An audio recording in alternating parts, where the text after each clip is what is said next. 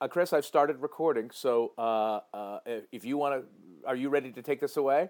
Uh, let me just make sure I have some some notes in case I get into the weeds and can't think of something to ask you. Perfect. And I want to make sure I have access to those because I'm I'm working on a, uh, off of one screen here.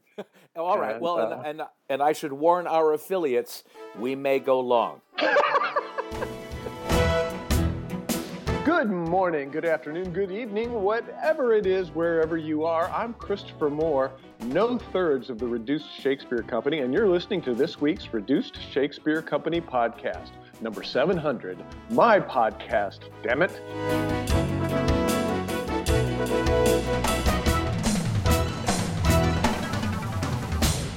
So today, I, Christopher Moore, famous unknown author, We'll be taking over the Reduced Shakespeare Company podcast and talking to one of the creators of the Reduced Shakespeare Company, Austin Tichenor, answering all of your listener questions as well as some I come up with and giving Austin time to self promote.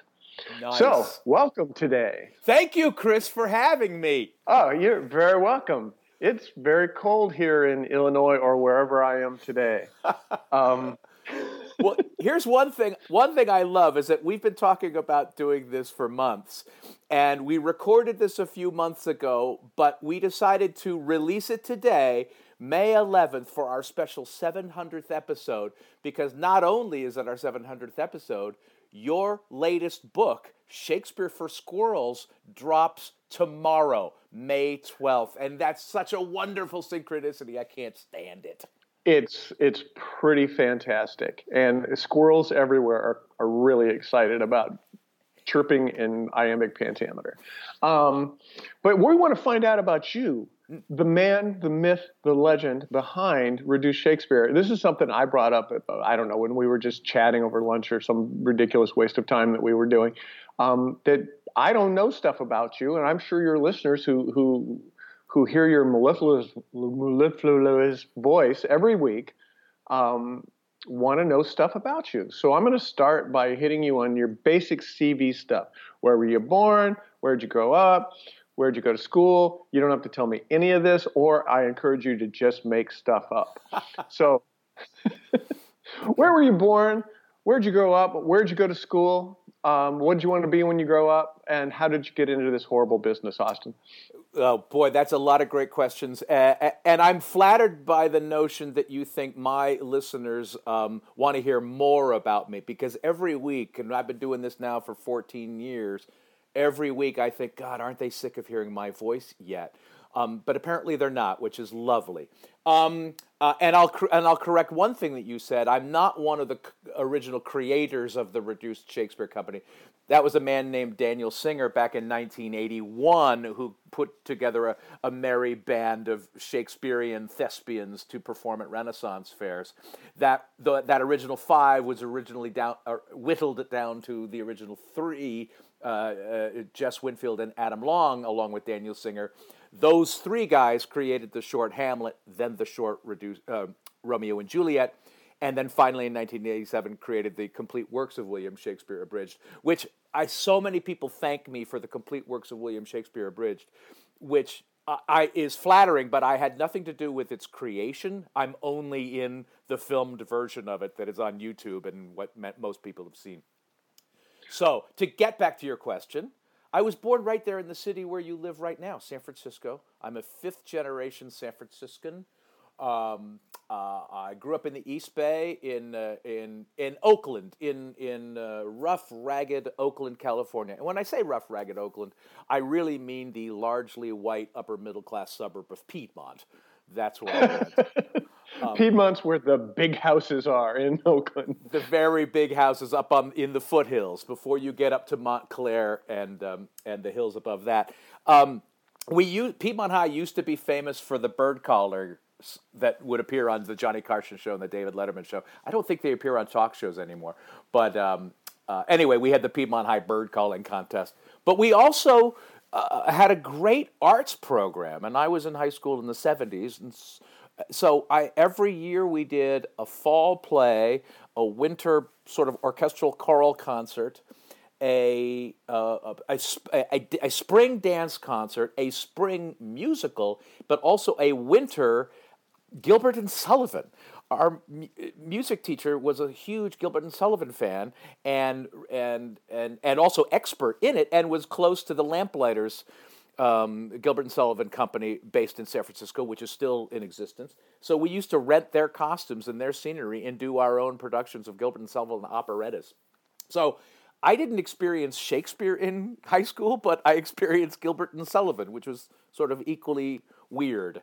Uh, I didn't even experienced much Shakespeare in college, really, except for a Shakespeare and film course that I took at University of California, Berkeley. I was a history and drama double major, and we didn't we did some experimental stuff and some O'Neill and Chekhov, God help us, um, but uh, not much Shakespeare. Um, I, I, have a question about the Gilbert and Sullivan. The um, in some of the plays that you've written, I, I, think the, the most recent that, that I've seen is the uh, the long lost Shakespeare play found in a in a parking lot in um, in Leicester. Le- where is it? Le- Leicester.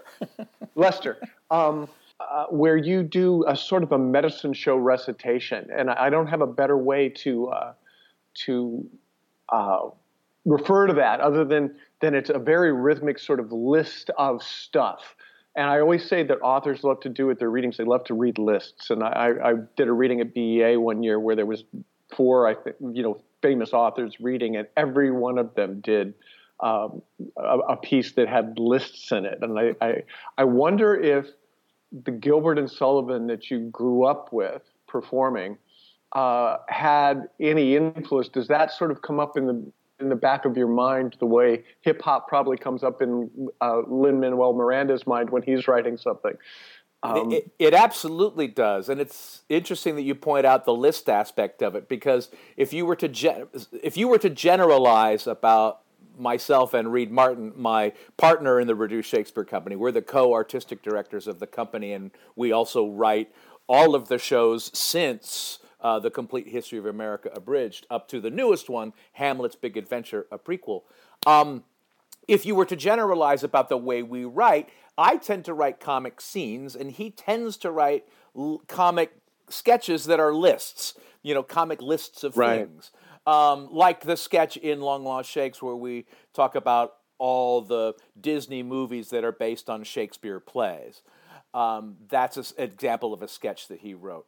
But the patter that you're talking about, and I think my interest in and you know facility with Shakespeare's language comes definitely from Gilbert and Sullivan, my facility with that, but also earlier than that, I have to trace it back to um, growing up as a kid when the movie of The Music Man came out, and I loved right. that movie, and I can I can still recite Trouble and 76 trombones and most of those things, most of those songs. And I played Harold Hill in high school.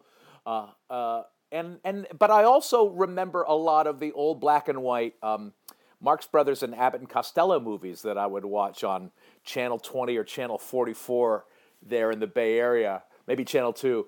Um, and you know, particularly the Abbott and Costello stuff, all that back and forth snappy patter of, of comic straight setups and comic punches. Um, all of that sort of flows into, and then, and then my, I don't know, uh, awareness of Shakespeare when I got into grad school. My very first assignment in grad school is I got my um, MFA in directing from Boston University, and our very first assignment was to reduce a Shakespeare play to five minutes taking the essential story points to how can you tell the story of that play in five minutes? What things do you, would you choose to emphasize? Um, and so it was a, that was the very first thing I did was reduce Shakespeare, and then I started doing children's theater when I started doing hour long productions of Shakespeare. Um, uh, then that was one of the reasons why I loved joining the RSC and getting to perform the complete works. And then finally sort of returning to our Shakespeare roots for with Long Lost Shakes and Hamlet's Big Adventure because it's it's fun to put all those muscles to work again saying those lines. I'll bet. I, I, I can imagine. I have the same uh, experience in my writing with Green Eggs and Ham. Mm. Um, whenever I'll be in the middle of a scene that has absolutely nothing to do with that, and I'll be writing in the Green Eggs and Ham cadence. But but and I and I have very very limited uh, exposure to to Gilbert and Sullivan. But I think there's three instances in my in my body of work where I I use the the phrase the the very model of a modern major general in some form or another. It's it's sort of uh, I I often lament that I don't know Shakespeare better because then I would affect those rhythmic speeches and patterns that that uh, that you you learn through memorization and that and, and that in uh, are they're imposed in your work later on. They just they're like patterns. I, I, I as an actor, me rather than talk about my dumb thing. Um, as an actor, I've been told again and again and again that it's the it is the iambic pentameter, which is just miserable to write, um, that allows actors to be able to memorize those long speeches in Shakespeare and and sort of uh, imposes the inflection. Um, is it, do you find that's the case? Yeah, it's in some way, particularly if it's rhyming, because if you can remember the first rhyme, you can frequently remember the second one. Right. Um, but it, but um, uh, what's what's hard about the iambic pentameter is that very often Shakespeare or whoever will have to put the verb in a weird place to make the line scan, you right. know, rhythmically, and that's sometimes really hard because um, the, the sentence doesn't do what you want it to do, what you think it should do. But that's to me like the aspect of Mike Witmore, the director of the Folger Shakespeare Library, asked me why I like performing it, and I, I had never thought of the that question before, but to, it immediately came to me as like speaking Shakespeare is like playing an instrument. Uh, you know, you learn uh-huh. how to ah. speak it in the way that you learn how to play whatever uh, guitar or trumpet or whatever it is, um, and it's a it's a it's another language. And I was going to ask you since your book's coming out tomorrow, and as we've talked about, you and I are kind of some of the handful of part of a few of a tiny handful of people sort of writing this faux Shakespeare, faux spear. Uh, right. Uh, language, and I love in your books, particularly the ones with pocket, um, this sort of well, the sort of well, language that sounds Shakespearean, but also as a comic author yourself, you're hugely aware of these sorts of comic rhythms of setup and punch, right? Um, right? Yeah, I, it's um, part of the fun of that is being able to make fun of the cadence and the, and the, the sort of uh, high-minded poeticism of of Shakespearean language.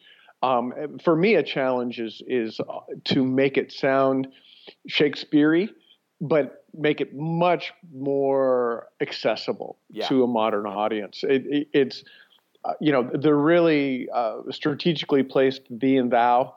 Um, uh, the the ar- archaic uh, archaically used British slang word that that people say, oh yeah, I'm sure Shakespeare called people wankers. Um, it's it's sort sort of, uh, and that was my goal. And I still get people who who won't crack those books. I mean, I've now written 17 novels. Three of them have this Shakespeare base: Fool, Serpent of Venice, and now Shakespeare for Squirrels. And and they just have this. And, and perhaps I, I think I always feel like reduced is going out and inoculating people against Shakespeare phobia because they had some bad experience with it in junior high school or something.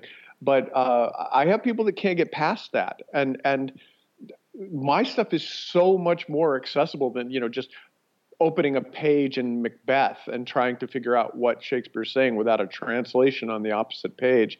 I see the, the difference is I think uh, one of the big differences is I am not a performer, although I, I often say that comic timing is about hearing things. Mm. Um, and, and when I write it, I hear it so that when I talk about my comic influences, and I think people are not surprised to hear, oh, Kurt Vonnegut and, and Mark Twain or, or Tom Robbins or Douglas Adams, they're they're much more surprised to hear Eddie Murphy and Richard Pryor and George Carlin and Robin Williams. Um, but in fact, I learned comic timing from those stand ups and listening to their albums or watching their specials much more than I did from reading Mark Twain or, or Robert Benchley or, or James Thurber or any of those comic authors. Um, so, it, so it does. Uh, it's there's an audible part of writing prose for me when it's going to be uh, comic prose. That's awesome, and I never I never thought about that. That I I too learned from uh, George Carlin and Richard Pryor, you know, and, and these other stand-ups to learn rhythm. In addition to well, Monty Python and and and comic comedy duos from the 40s, 30s, and 40s. So when you're writing reduced, you're basically uh, taking um, or any of the reduced works. Um, you're taking sort of a do you take a structural uh, note from from Shakespeare, or is that unwise? Or do you just go for these are the most memorable and accessible things that everybody knows that you know, sort of the prereq to carry me into this play? Or do you think, okay, somebody who's just uh, fresh off of the street, having never encountered Shakespeare, will be able to enjoy it. Do you have a, a sense of your audience before you before you go to the page to, to write one of these things? A little bit. I mean, the thing we've discovered is that the, at least amongst the people who dare to buy a ticket and come see us, those folks, even the ones who come in saying, "I didn't know a thing about Shakespeare," come out of it realizing they know more Shakespeare than they think they know because Shakespeare is so much a part of our culture even today. You know, we use words and phrases that were either invented or popularized by him. Um, and we're careful to, you know, only satirize and spoof the big famous plays. You know, we're right. not going to de- do a deep dive into Cymbeline or Henry VIII because, you know, nobody would know what the hell we're talking about. Right. It's, you know, right. it's why we, it's why we wrote Hamlet's Big Adventure a prequel, not Coriolanus's Big Adventure a prequel. Right. Uh, in addition to the fact that we just don't like the word anus. Um, um, the structure of, a, of an RSC show typically is always the same. It's three idiots attempting to reduce something huge that's impossible to do in two hours, and they don't know it. For Shakespeare's long lost first play, we actually did a little bit think in five in a five act structure. Um, where and, typically a Shakespeare play um, takes its intermission sort of after Act Three and before Act Four because you want your first act to be slightly longer than your second, or your second act to be slightly shorter than your first. Um, so we did think about that and how in Act Three or Four of Shakespeare's plays, particularly the ones where it sends its lovers into the woods, those woods are typically in Act Three and Act Four. Um, where you know all uh, inhibitions are thrown to the winds and people find young lovers find out who they truly are. Um, so that's kind of the only time we took much structural um, uh, inspiration from Shakespeare. Um, although, except Shakespeare was great, and other playwrights have done this too, at, at just coming out and announcing what he's about to do. You know, you right? Know, it, it, and, and I think you, you you do this too. You use this too. The the idea of a prologue or a chorus. Right. Coming right. in and talking about what's about to happen, and then you take that extra comic level of having the prologue, the narrative voice, the omniscient narrative voice interact with your protagonist. well, it, it's just um, it's something that I find some of the best lines in Shakespeare are given to the chorus. Yeah. Um, uh, you know, two families, uh, you know, alike in dignity or whatever. Um, uh, oh, for a muse of fire from Henry V. And, and I just wanted to personify those. And I always see in, in I think, uh, two of my books, Shakespeare for Squirrels and uh, Serpent of Venice, the chorus appears as a, as a character, a, a physical character and I always see him played by Gielgud. Um, in, in Gielgud in Prospero's book, which is the weirdest adaptation of of Shakespeare I've ever seen. Um, but uh, uh, anyway, back to your craft, um, and and for the reduced Shakespeare Company podcast listeners, you, you need to know that when Austin and I have lunch, it goes into the weeds of craft very quickly you know, we end up walking. It's like, what city are you living in as we're going to the car? But I and I I think for for my part, it's because. Uh, I don't get to talk to anybody about this. So for those of you who are here to listen to to the uh, the ebullient musings about reduced Shakespeare, I'm sorry if we've gone too far into the weeds for you, but this shit's interesting to me.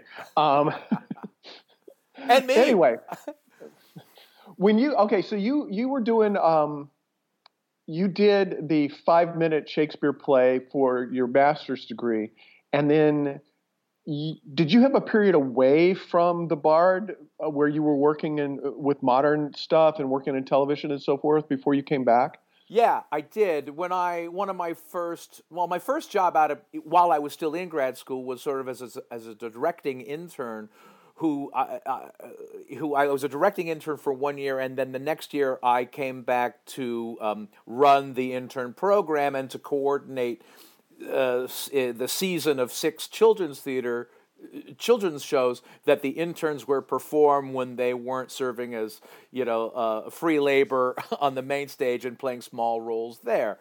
Um, and so but uh, there was always a one hour shakespeare as part of those children's theater seasons and it was great training too because if it was adults doing theater for children and if you can keep an audience of 500 you know five six seven year olds quiet and engaged for uh-huh. 45 uh-huh. minutes you can keep anybody involved and engaged that it was great training um, um, but yeah, then I then I lived in New York City for a while, and I uh, uh, was associated in, in, the directors unit of a place called the Writers Theater, uh, which was on 46th Street, I think, and um, it was just a place. It was it was run or founded or supported by Tom Fontana, who had created Homicide and Oz. Uh, you know, a TV writer. He had worked mm-hmm. on Saint Elsewhere too, one of my favorite shows.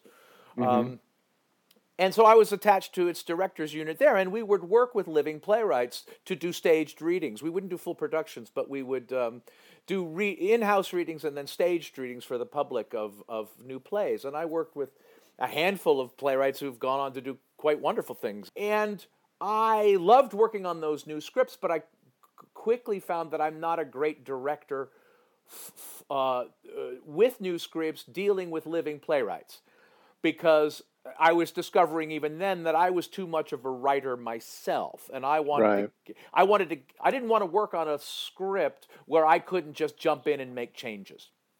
Um, so then, yeah, so I was working with living playwrights, and then uh, and staging, you know, you know, cla- Jesus summer stocky things like Jesus Christ Superstar and The Foreigner, and uh, uh, oh, I don't know what, whatever else I directed at the time.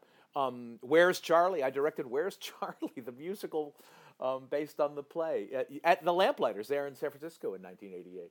Um, uh, but yeah, finally joining the Reduced Shakespeare Company was really. Oh, and I played Claudius in college, where I got. So I was the epitome of evil in in Hamlet. uh, but then, uh, but yeah, then joining the RSC in '92 was kind of my return to Shakespeare. And wh- there's what better way to return to Shakespeare is there than to do all of his works in 90 minutes? Wow. Um, so, so, uh, in the in that interim time, I mean, you were doing, you were living in Los Angeles. Los, I mean, before you came to Reduced, you were living in Los Angeles doing TV. Is that correct, or do I have the chronology wrong? Oh, right. So, yeah, no, you you do have the chronology wrong. Um, so I was in New York City through the late '80s, moved up to New Hampshire in the late '80s, early '90s, lived there for a while. We moved to Chicago when um, when my wife started uh, at the Second City Training Center, we then stayed in Chicago because she said, Wait, I, I think they really like me. I think they're going to hire me. And they did. They hired her right out of the training program to start touring with Second City. And then they bumped her up to the ETC main stage where she was for, I don't know, three or four years. Um, and in the meantime, uh, we moved there in 91. And in the spring of 92, I got hired by the Reduced Shakespeare Company then in 96, when our first child was on the way, we decided to move to Los Angeles to look for more remunerative work out there. Uh, uh, and that's when I started. That's when I started working in television, but mostly as an actor. Um, we didn't do any writing for television, although we did write um, we did write for uh, Disney Films. We wrote a. We, this was an interesting process. We were hired to write a treatment based on an idea they had, which was ba- um, uh, uh, ba- uh, uh, basically doing Hitchcock, Hitchcock's Rear Window, but for kids in an anima- animated form. And so we took to that idea. We loved that idea. We came up with a treatment called Fowl Play, F O W L, Fowl Play, where it's a an agoraphobic parakeet who looks out over a courtyard, not unlike Jimmy Stewart's in Rear Window, and sees nefarious goings on amongst all the pets and animals living in and out of the apartments across the way. And then through a series, that there's a bad cat who comes in, knocks the cage over, and suddenly this agoraphobic parakeet is released into the quote unquote wild and has to get back to safety. Um, and that was our notion of the piece. And and we kept saying we kept saying oh it be they could he she could go here she could go there. No keep it small keep it small. We want this to be intimate. Uh, okay all right. So we wrote our treatment and it went through all the stages the contracted stages. And then the the piece was taken over not just from us but from the development gals whose idea it was in the first place. So it was really more heartbreaking for them it was taken over i think by the guys who had done the emperor's new groove and mm-hmm. they were looking for their next project. So they took over ours, and it became two things. It became Chicken Little, which I came and went that movie, um, mm-hmm. and which was funny because they kept telling us, "No, keep it small, keep it small, keep it small." And they he, they took it over, made Chicken Little, which is literally about the sky falling. Mm-hmm. and but they also took the agoraphobic idea, and we're working on a treatment called Scaredy Cat, and that never went anywhere uh, that never got made. But that that was our that was our one sort of writing for high, paid writing foray in Hollywood. It's interesting. The uh, the Secret Life of Pets one or two has, I think, an agoraphobic phobic purse dog. Um, so so it may have re- your idea may have resurfaced. Hi, I'm Kate Tichenor. I'm Austin's mother and you are listening to the Reduced Shakespeare podcast. Now, Austin, please get your feet off the coffee table.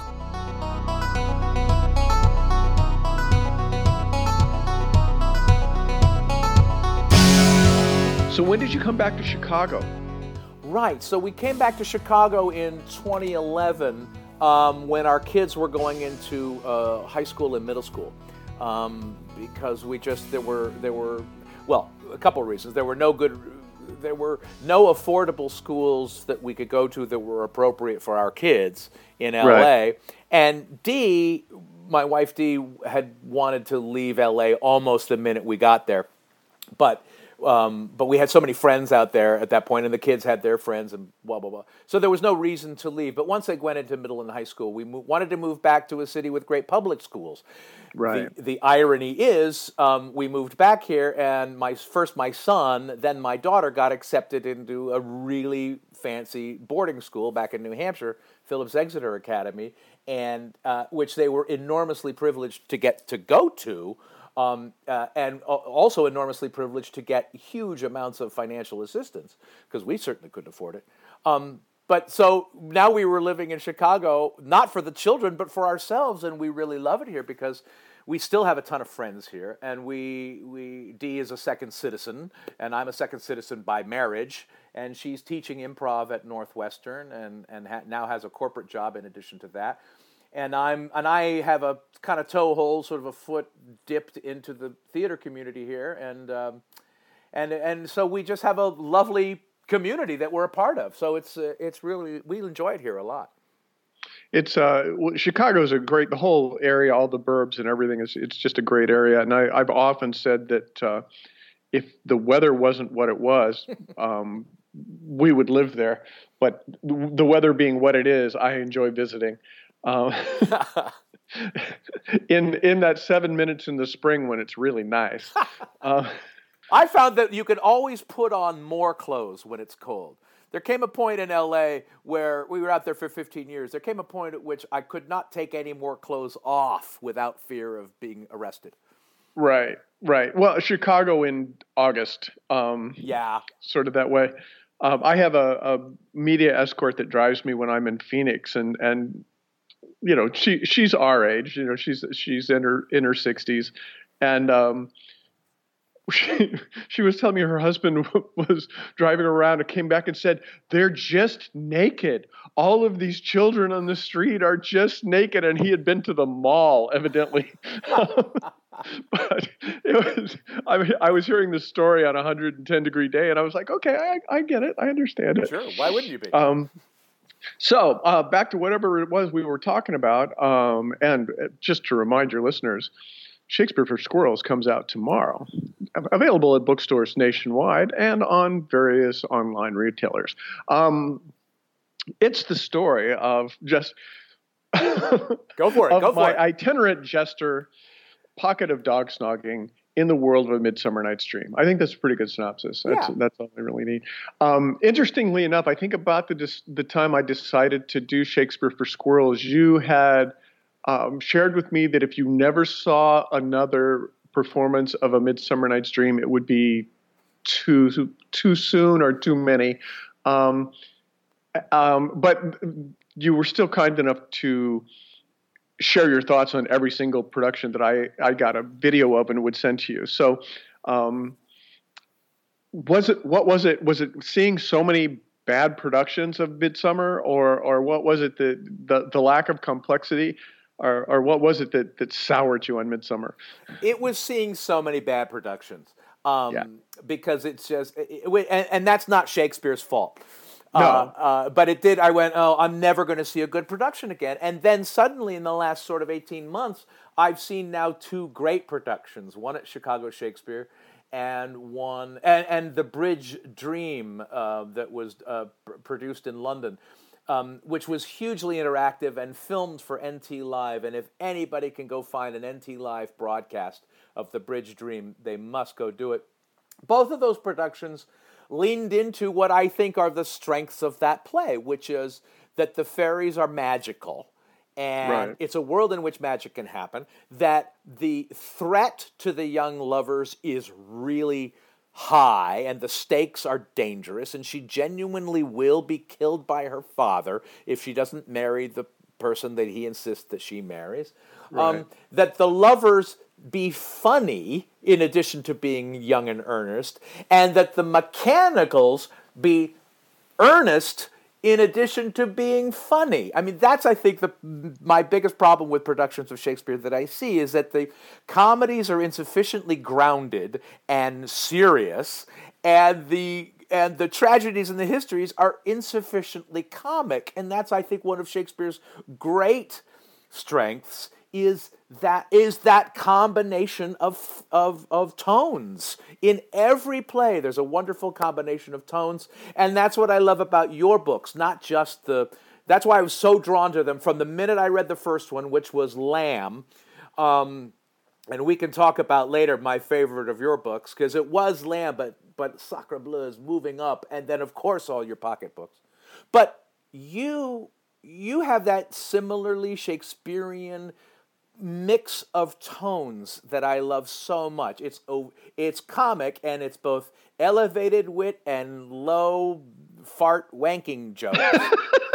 um, but moments of intense seriousness and and earnest important stakes and I I just love it. Well, I think that's that's something that I um I don't know if if I inherited that from Shakespeare. I, I think trying to explain it is. Uh, uh, I think it was E.B. White that said trying to analyze a joke is like dissecting a frog. You understand it, but it kills the frog. Um, but I, I, I think that that is something that happens just from commitment to the material, and and that that's one of the reasons I think that you don't find many novelists writing comic novels I mean, I think the short of that is it's hard, but the the longer of it is you have to commit. You can't if you come out of an FA program where everything is about earnest, uh, the human heart in in conflict with itself, um, you're not going to be able to to write funny stuff because you're going to keep trying to to ground it. And which is not to say, I, I think uh, a timely reference right now is as we're recording this, the Academy Awards just happened last night, and Parasite won for everything. And one of the things I was trying to explain to my wife, because she hadn't seen it, what what to expect. And the thing about Parasite is it is very funny, and it gets very dark very quickly. And and you have to sort of own the whole darkness of it as an as the audience, and and for us as as Occidentals who aren't really used to that sort of thing, um, it it it's a bit of a shock. It's because we don't do that with our stories, and Hollywood movies don't do that. They don't go from being ra- rather sort of farcical and, and funny to to just dark and earnest very quickly, and and uh, and that sort of pervades that whole movie. And I and I think that that may be what you're saying about you know Midsummer Night's Dream. Certainly, some of the Shakespeare comedies I don't even think are comedies uh, uh, Merchant of Venice and and uh, Measure for Measure. And, uh, measure for Measure is like, are you seriously Measure for Measure? Yeah. Um, but that's that's another podcast to discuss with someone who knows Shakespeare better than I do. Um, it's interesting what you talk about tone though in Parasite because uh, we were talk we were at an Oscar viewing party and some people were saying, "Oh, I didn't like it because it it turned at the end and got turned into a slasher film," and I went, "Well, I, a I don't think it turned into a slasher film, but also b um, I was laughing and tense, uh, tense on the edge of my seat from the jump at that movie because I went, wait, this can only go wrong. This can only, even if it's right. funny, can only go south. Um, so I was, I was on edge from the beginning. I think, yeah, and I think part of it is how far you're willing to go, right. and um, it's it's something that that I talk about when. Uh, when in the very rare instances where I teach a workshop or something like that, I, I talk about doing, you know, uh, like killing a beloved character early in a book, um, because it lets the reader know I will do this. Yeah. You know, it's not like watching, you know, series television from the 1980s where you're like, you know what, Sam and Diane are going to make it through this episode. Where, um, whereas opposed to, and it was something when I was researching uh, uh, Fool, my first Shakespeare-based book, I was watching a lot of British television, so I would just sort of pick up the idiom by uh, osmosis, yeah. you know, and uh, and I I was just shocked. They would just kill off a main character in a series like the fourth episode of the third season, and it's like, well, they killed Danny. He's yeah. the main guy.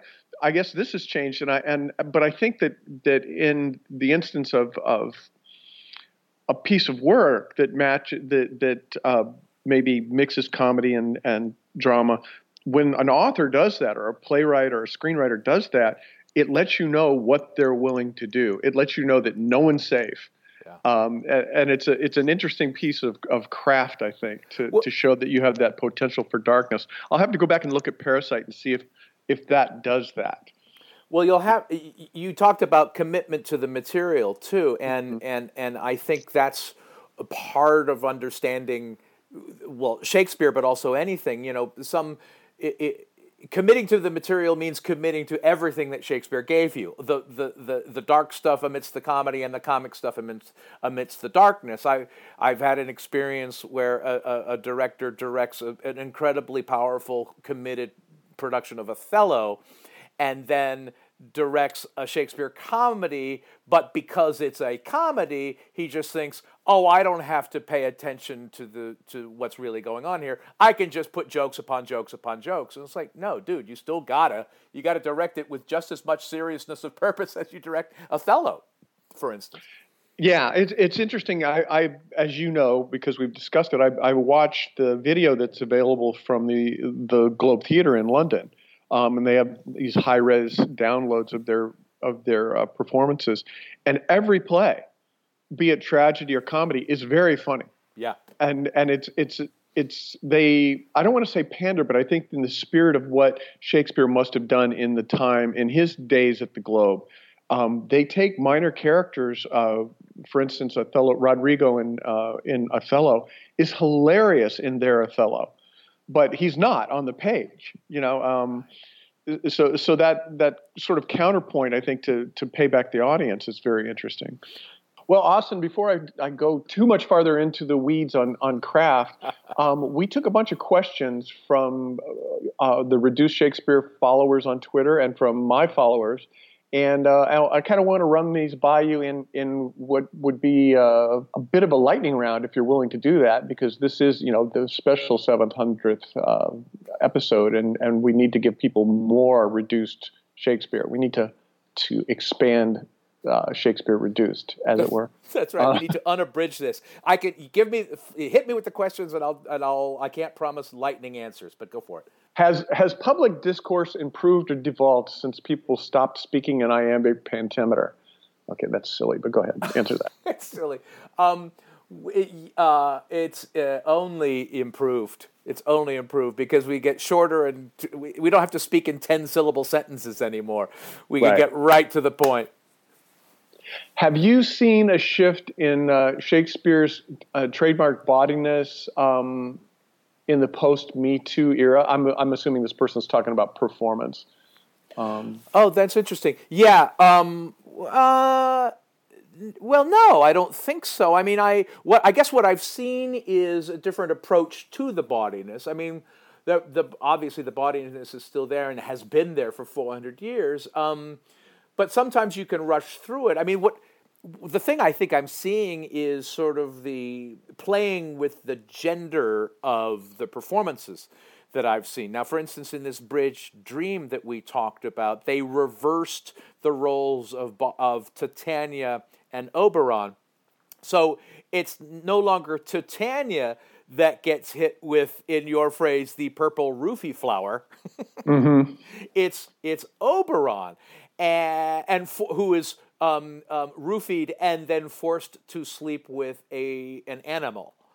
You know, and I didn't. I never even occurred to me that this was a, a, an offensive gesture um, because it's just comic and ridiculous. How can it be offensive? It's not real. Um, but people take this stuff seriously, is probably well they should. And so the fact that they switched the genders on it suddenly unburdened the moment and, uh, you know, and did it in its own little way, sma- smashed the patriarchy, at least of that play, while at the same time being bawdy and ridiculous. Um, I've uh, Much Ado is one of my favorite Shakespeare comedies, and and but it also hinges on a public slut shaming that is just horrible. And of, of hero, right? yeah, hero. And when it's done from the point of view of uh, Don, of uh, Claudio and Don Pedro being outraged because their honor is besmirched by her dalliance that's also not true. It's fake gossip, fake news, right. somebody would say. Um, um, that's really horrible. And the fact that she takes him back is un, unpardonable. Um, so uh, for uh, uh, so any production of Much Ado About Nothing for me has to grapple with the with what to do about heroes taking back of Claudio and and I have directed it where it's set in a high school and Claudio is so young and so naive and it and hero is his first love and so the loss of your first love is we've all been there. We all know what that feeling's like. And then to get it wrong, making it about him getting it wrong, uh, not about his honor, I think softens that moment. Um, Taming of the Shrew is another play that's has been problematic for a very long time, but I've always loved that play. Both my wife and I love that play. Um, and we know people who just can't get past its violence, but I think it's a love story between two people who really deserve each other. And I think even even shrews of either gender deserve a love story. well, I, it's it's interesting because Much Ado, while while it has that uh, the slut shaming, you've got Beatrice, who's such a strong, yeah, one of the best female characters in Shakespeare for for my money. Um, yep and and and that that's a, a dichotomy uh, that you have to face across all of Shakespeare's. It has so many of them, you know, not even to enumerate them, have some ownership of women and and and subjugation of women. I mean, I I can't think of one that doesn't have that if there's you know dominant female characters in it. You know, from from Othello to uh, to to the the daughters in, in Merchant to King Lear to uh, you know mm-hmm. to Midsummer. You know where where uh, you know she'll be killed if she doesn't marry the right guy. Yeah. You know, and that's the mo- and that's the most lighthearted comedy of of Shakespeare. Yet you have these incredible female characters. Uh, uh, Beatrice and Rosalind and and uh, um, I think there's another Rosalind in uh, in Love's Labour's Lost that's that's terrific. Uh, it, it's a, it's an interesting. I, I wonder. Uh, you wonder how much of it is just the time in which they were written, and and what Shakespeare would be writing now. What would he be doing with with those female characters now? Well, right, and and what would he be doing with his female actors, and knowing he could have actual females playing them? Um, I think there'd be a lot more, a lot more. Um, you know, a lot more strong women characters in his plays. I also love the fact that, and I'm not sure this is related to me too, because it's been going on for decades, that women are just saying, you know, screw it, I'm going to play Hamlet, or I'm going yeah. to play Caesar, or I'm going to play Hal, or you know, or or Henry V, you know, and it really, that's the thing. It's Shakespeare is so theatrical. He was not realistic. He was theatrical, and people put on a costume and now I'm this. I love that transformative quality about theater generally and, and Shakespeare specifically. Uh, people still read and enjoy Shakespeare because his stories have universal themes. Are there any that you think uh, are a reach for modern audiences and what makes them so? Um, that's a really good question too. I don't find I don't think the plays as as whole things are a reach, but I do think that a lot of the uh, re- uh, pop culture references and cultural allusions in those plays are way out of our reach. Shakespeare's making right. jokes and references to things that our modern audience has no idea what he's talking about. For instance, I I when I directed Much Ado Last, it was at Pacific University in Oregon, and I assigned the play to my classes to read and then come see my adaptation, and we compare and contrast. And I and I realized quite quickly that there's a reason Much Ado is typically not assigned to high school or college classes because it is so filled with uh, pop culture references and and classical allusions that we just don't know what they are. So you either need to change them or cut them. And so usually what I'll do is is cut them because they're not germane to the the main aspects of the story. Shakespeare's just uh, throwing in nuggets for his audience because he knows they'll get them.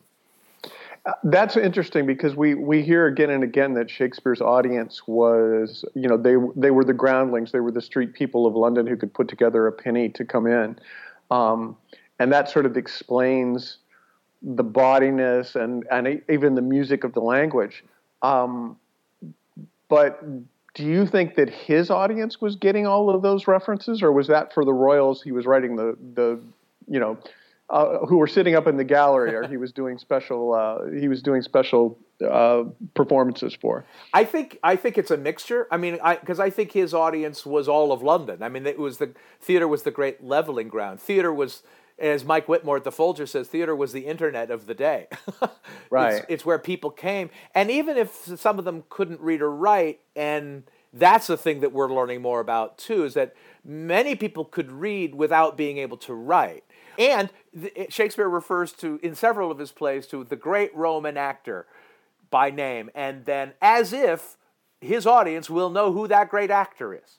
And so clearly they must have, or he wouldn't have said it. Right. I marvel at that. Well, and that's how he made his money too. He didn't make he only made his money when they sold tickets. And you only right. sold tickets to things that people wanted to see or had heard good things about. Uh, somebody asked, is there a modern equivalent to Shakespeare now? Ooh, that's really interesting. Um, ask me again in 400 years.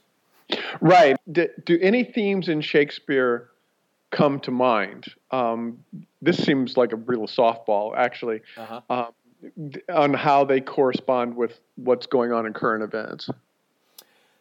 Um, yeah, uh, and I'm I, am i am trying to think of specific ones, but uh, I mean, the the famous phrase, and it's uh, it's almost meaningless to me, is that Shakespeare teaches us what it means to be human, which is mm. so well. Everything you you get up in the morning, you you everything you do teaches what it means to be human. I, I that. Uh, that doesn't help me in understanding Shakespeare, you know, or, or, or his greatness.